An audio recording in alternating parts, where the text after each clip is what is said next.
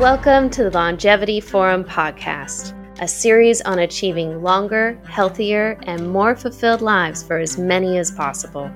On this episode, Andrew J. Scott, co founder of the Longevity Forum, will be interviewing Oded Galor, economist at Brown University and founder of the Unified Growth Theory. I'll leave the rest to you, Andrew. Thank you, Laura, and thank you, Oded, for uh, agreeing to spend some time with us. It is a pleasure to be with you, Andrew. And congratulations on the success of your book, The Journey of Humanity. Uh, it's uh, a great read.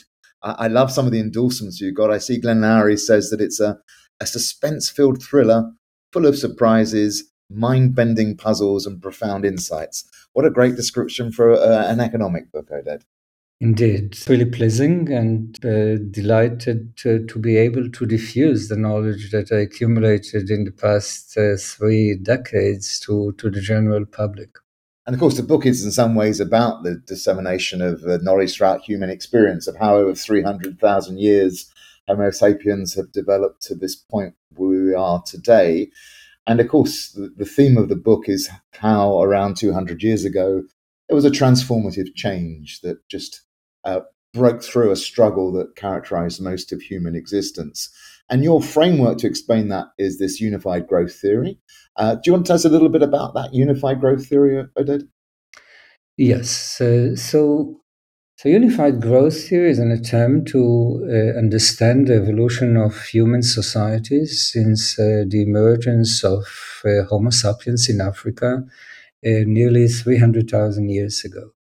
And to a large extent, it surrounds uh, two of the most fundamental mysteries that characterize this journey.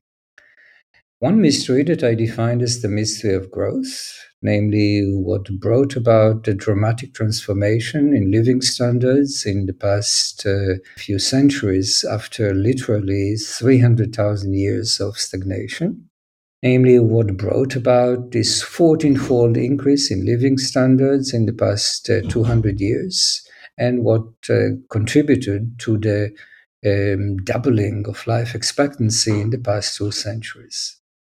And the second mystery is the mystery of inequality, namely, what are the roots of this enormous inequality that exists in the wealth of nations? Why some countries are poor and others are rich, and why in the past two centuries we see an incredible divergence in the wealth of nations uh, across the globe. And unified growth theory is uh, operating under the, uh, the conviction that much of the inequality that we see across the globe today is originated in the distant past.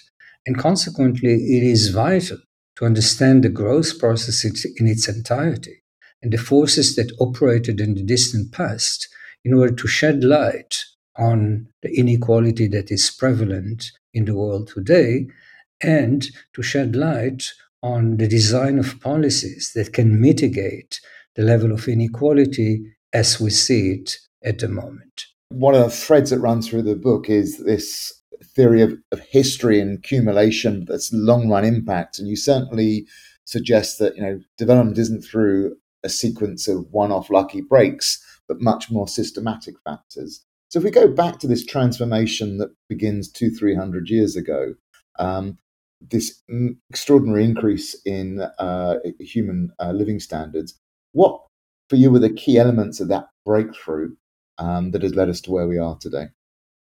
All right. So in the book, uh, The Journey of Humanity, I try to decipher uh, the wheels of change, namely the forces that brought about ultimately the transition from stagnation to growth, and why these forces operated in a different pace across the globe. Namely, why some societies are taking off at the beginning of the 19th century, where others have continued to lag behind and consequently contribute to the emergence of this vast inequality across the globe. So when we think about the wheels of change, I identify three important wheels of change that govern the journey of humanity. The first one is the scale of the human population. The second one is the adaptation of the human population, namely the composition of the human population. And the third one is technological progress.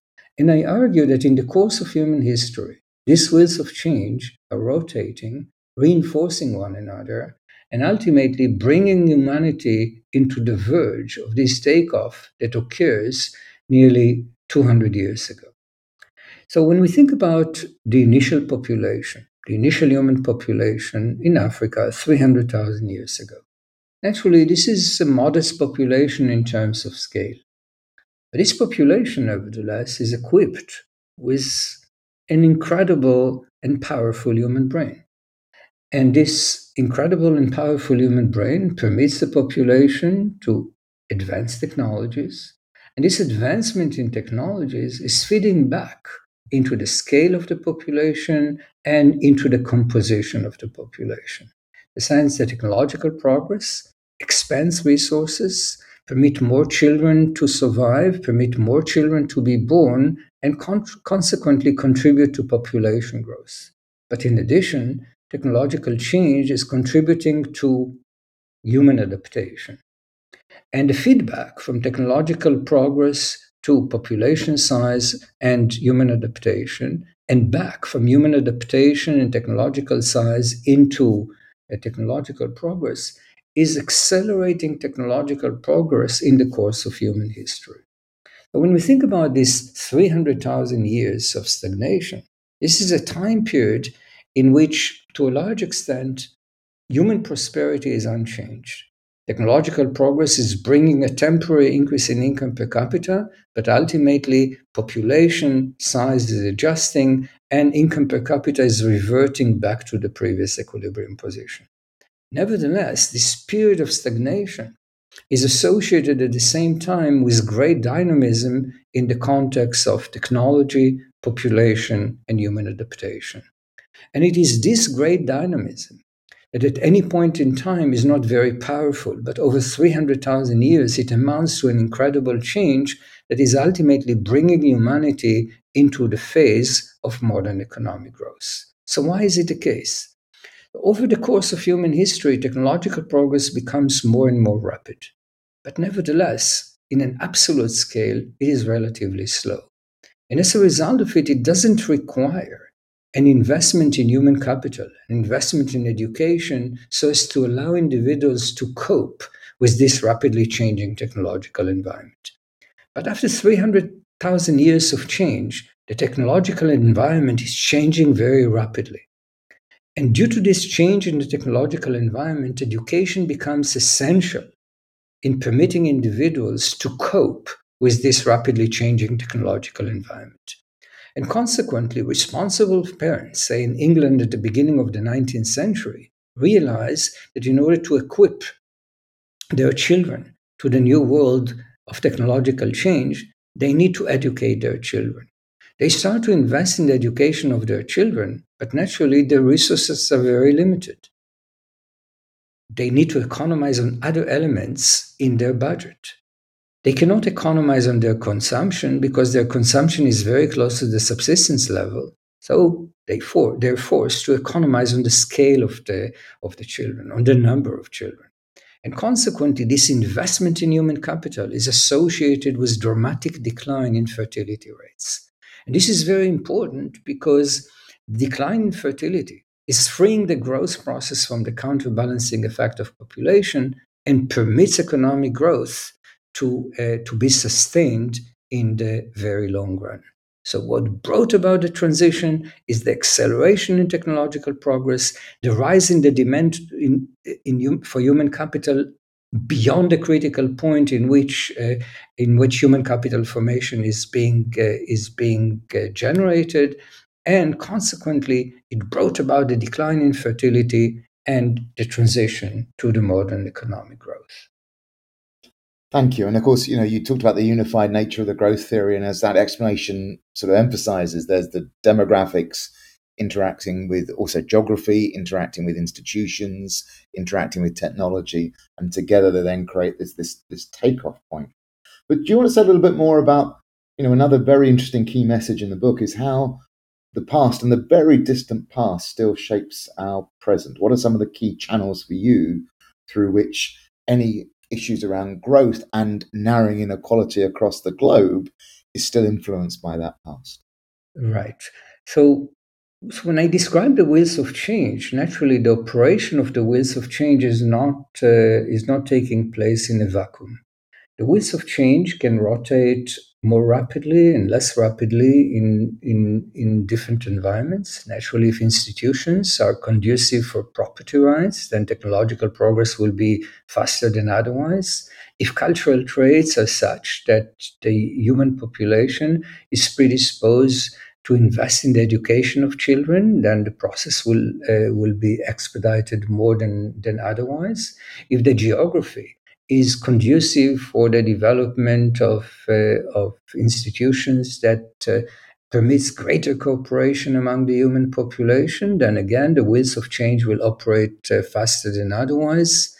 And therefore, it is really important to understand what are the uh, the factors that operated in the course of human history that affected the rotation, the rotation in the wheels of change. So we know that this rotation is ultimately bringing about the transition from stagnation to growth. But at the same time, we realize that that the rotation is uh, is not at the same pace across the globe due to different initial conditions.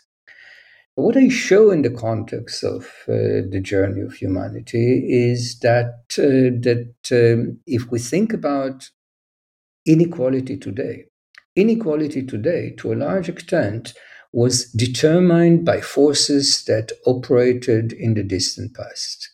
Hundreds of years ago, thousands of years ago, and even tens of thousands of years ago. In the second part of the book, I start with inequality today and I march backward in human history, trying to peel different layers of influence that affected the contemporary inequality.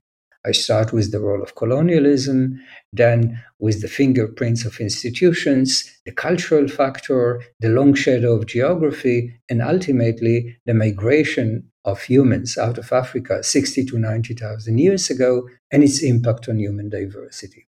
And what I show is that each of these elements is important for the understanding of the inequality across the globe. Some elements are deeper than others, some elements are occurring much, uh, much earlier in the course of human history, but all elements at once are really important for the understanding of the pace of the rotation of the wheels of change and ultimate takeoff of humanity from stagnation to growth. So, to be more concrete about particular examples, so for instance, if we think about the geographical endowment, what we see in the course of human history is that in some places across planet Earth, farmers or, or, or individuals in general were induced by geographical conditions to be engaged in agricultural investment. They were induced to be engaged in the process of planting and ultimately harvesting. Now, this was critical because this process of planting today and harvesting six months from today implies that individuals were forced to learn how to delay gratification, how to plan for the future, and how to develop this future oriented mindset that is so critical for the modern economy. Namely, when we think about today's world, what contributes to economic growth is education that requires future oriented mindset, saving behavior that require future oriented mindset, technological adapta- adoption and development that requires future oriented mindset. Namely, future oriented mindset is perhaps the most important single cultural characteristics that affect the growth process. And it appears that the geographical environment affected future oriented mindset differentially across the globe. If we look at different regions of the world, within continent and across continents, we see greater variation in the agricultural return or the return to agricultural investment. And consequently, say, when we look at different regions of Africa, we see that some societies in Africa were induced to be engaged in agricultural investment, others were not. And consequently, those that were induced to engage in agricultural investment are more future oriented than otherwise. And this ultimately led into uh, some divergence across society in the course of human history. This is one example how geography affected the emergence of cultural traits in a differential way and affected the rotation of the wheels of change in a differential way and contributed to the divergence as we see it across the globe today. So I want to come back later on to that future orientation, which of course yeah, I think fits in with lifespan and longevity too. But let's move a little bit on from looking backwards to looking forward. So you know, your book is about going from stagnation to growth. Do you think that growth process will carry on looking forward? Will there be perhaps other uh, nonlinear thresholds that may lead to a major change? What do you think that the, the future will bring for us? Right. So this is this is an interesting and important question. And uh, when we think about the march of humanity in the past three hundred thousand years, uh, it appears to a large extent that the march of humanity, at least thus far, has been unstoppable. In the sense that when humanity hit uh, an enormous hurdle, human ingenuity was there in time to allow humanity to surpass this hurdle and to continue its march. And ultimately, the grand arc of human development was not affected by any of these elements. You can think about it in the course of, say, the Neolithic Revolution, 12,000 years ago. Human societies before the Neolithic Revolution expanded up to the point in which there were no geographical niches that were free for, uh, for hunting and gathering any longer. As a result of it, hunter gatherer groups started to bang into one another, conflict emerged, and there was a need to, for human ingenuity to rescue humanity from the potential catastrophe that could have emerged otherwise. And human ingenuity permitted the development of agriculture, namely the domestications of plants, the domestication of animals, and ultimately the transition into an era in which from each acre of land we can extract sufficient resources to support 100 times more people that we could have supported from the same acre of land under hunter gathering uh, under the hunter and gathering regime. Now this human ingenuity was there throughout uh, uh, throughout human history. But nevertheless when we think about uh, the future it appears that at the moment humanity is in fact facing perhaps the greatest challenge uh, of all, namely climate change.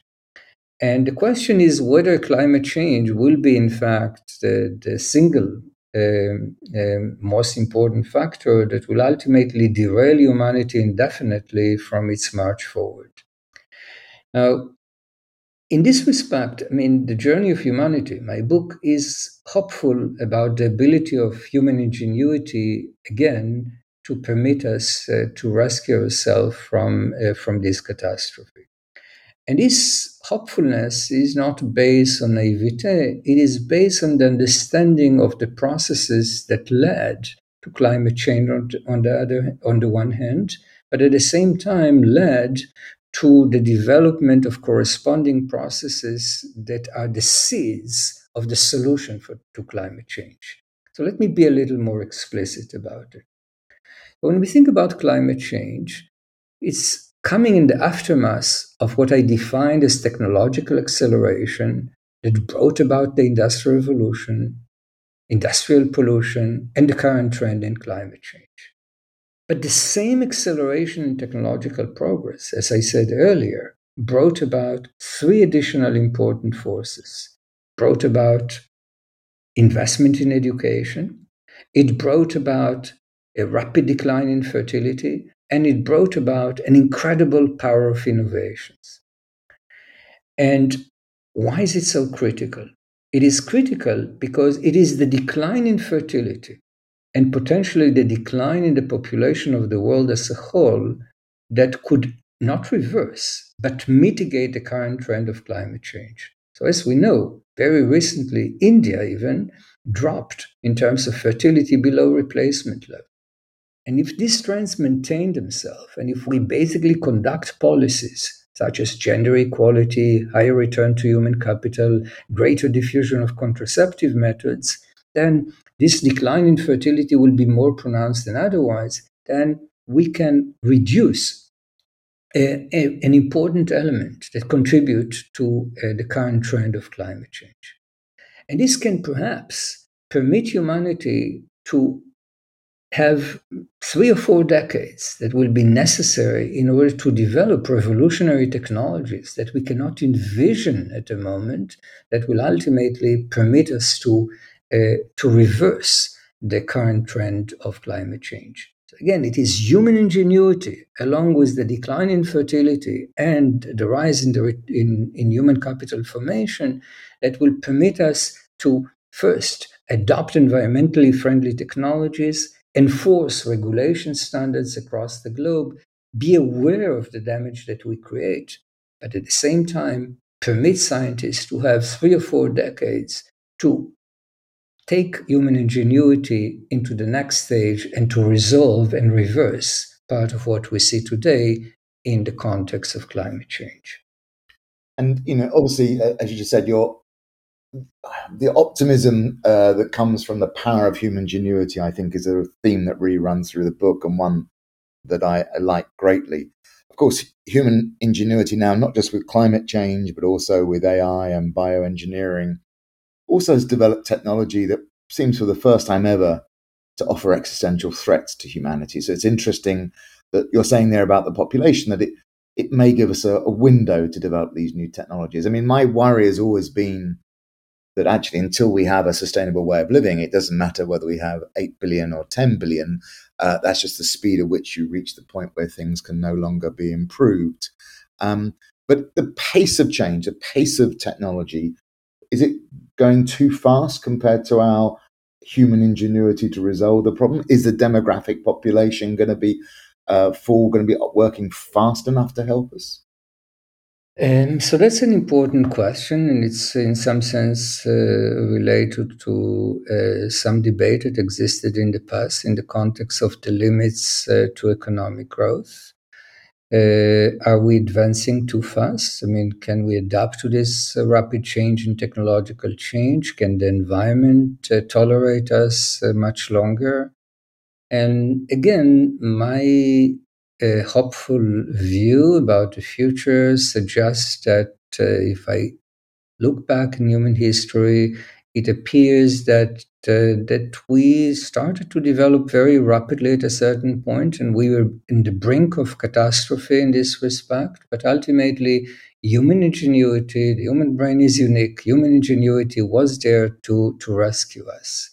I'm not overly concerned about uh, the, the pace of technological progress and uh, and I think that uh, again, the, um, given the fact that uh, fertility is declining and we invest much more in our children than we invested in the past, I think that part of what uh, we will invest in is human adaptability. And I think that uh, we will see greater ability of the next generations to adapt to this rapidly changing technological environment. And as a result of it, we'll reach a new equilibrium in which technology is advancing very rapidly, but at the same time, given the scale of the human population, given the resources that are spent on each individual, adaptation will permit uh, humanity to sustain or to, to coexist with uh, this rapidly changing technological environment.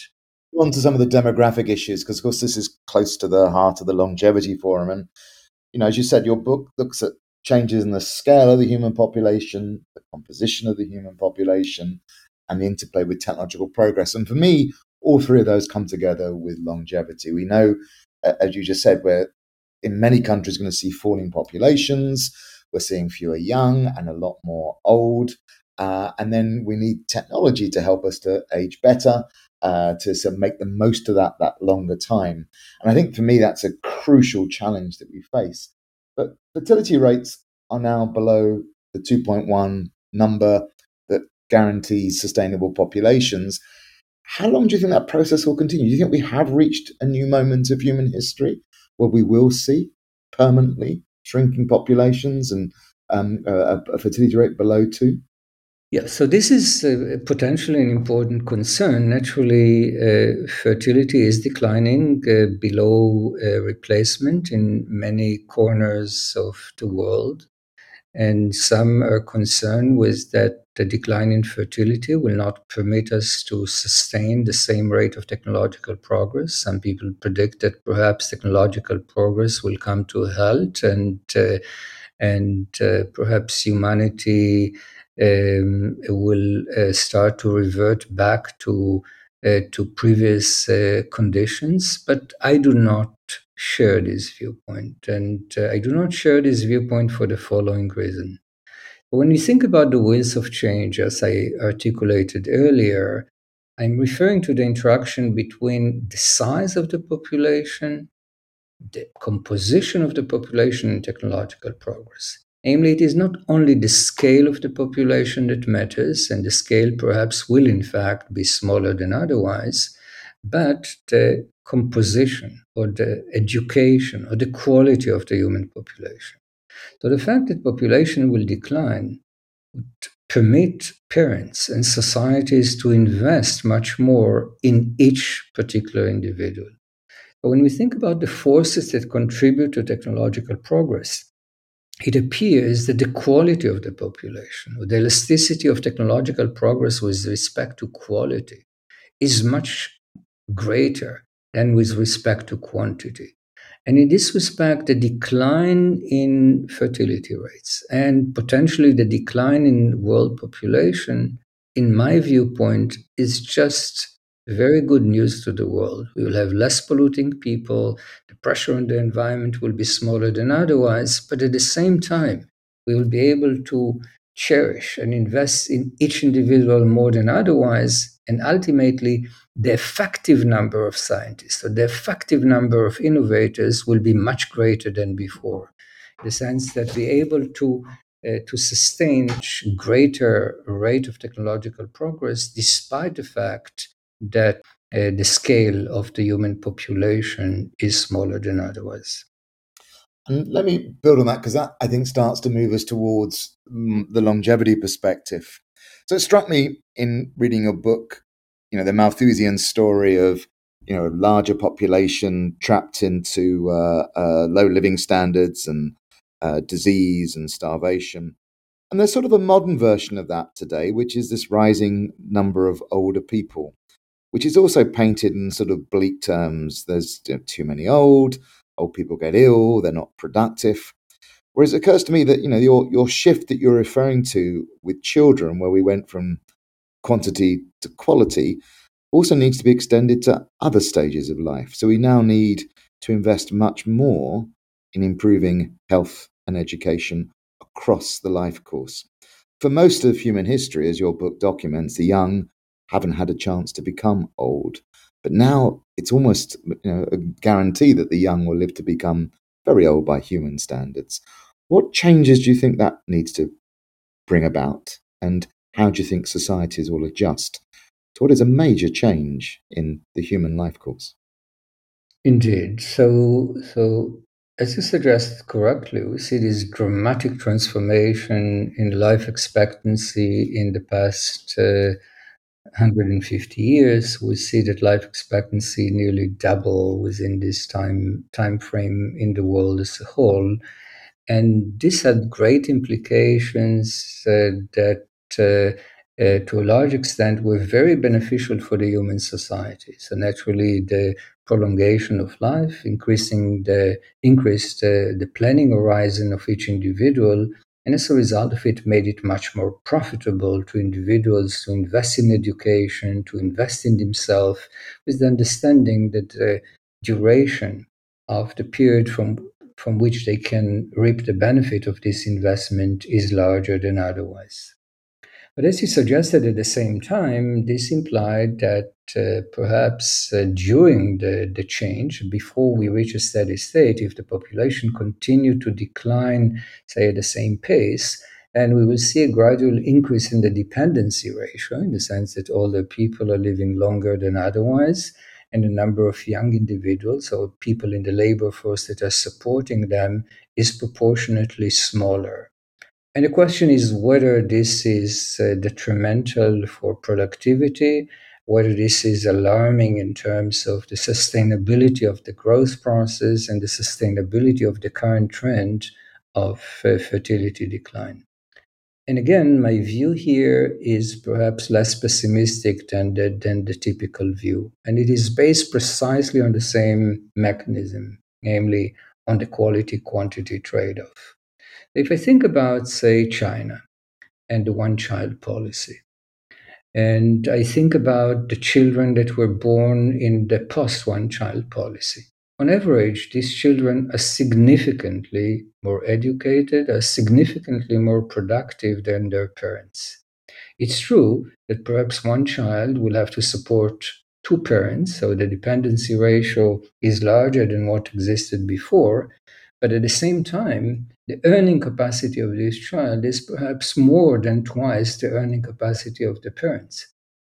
And in this respect, technically the dependency ratio is higher than before.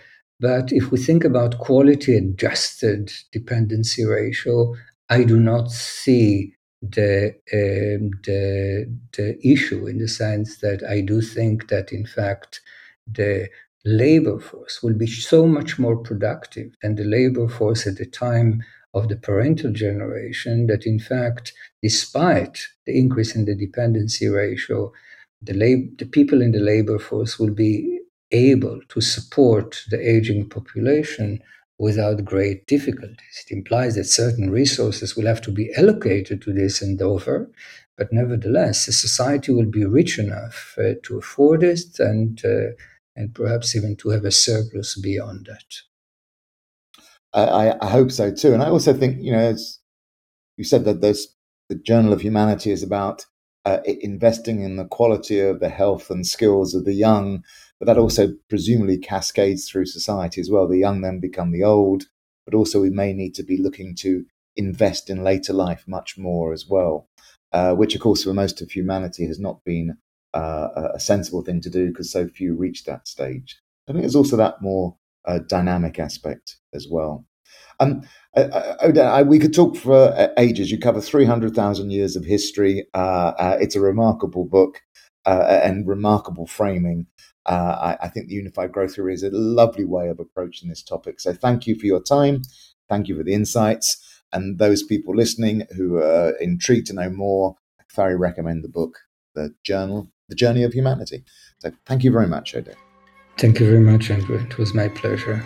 This broadcast has been brought to you by Longevity Forum as part of Longevity Week 2022. For more podcasts, visit our website, thelongevityforum.com, or follow us on Twitter, longevity underscore forum.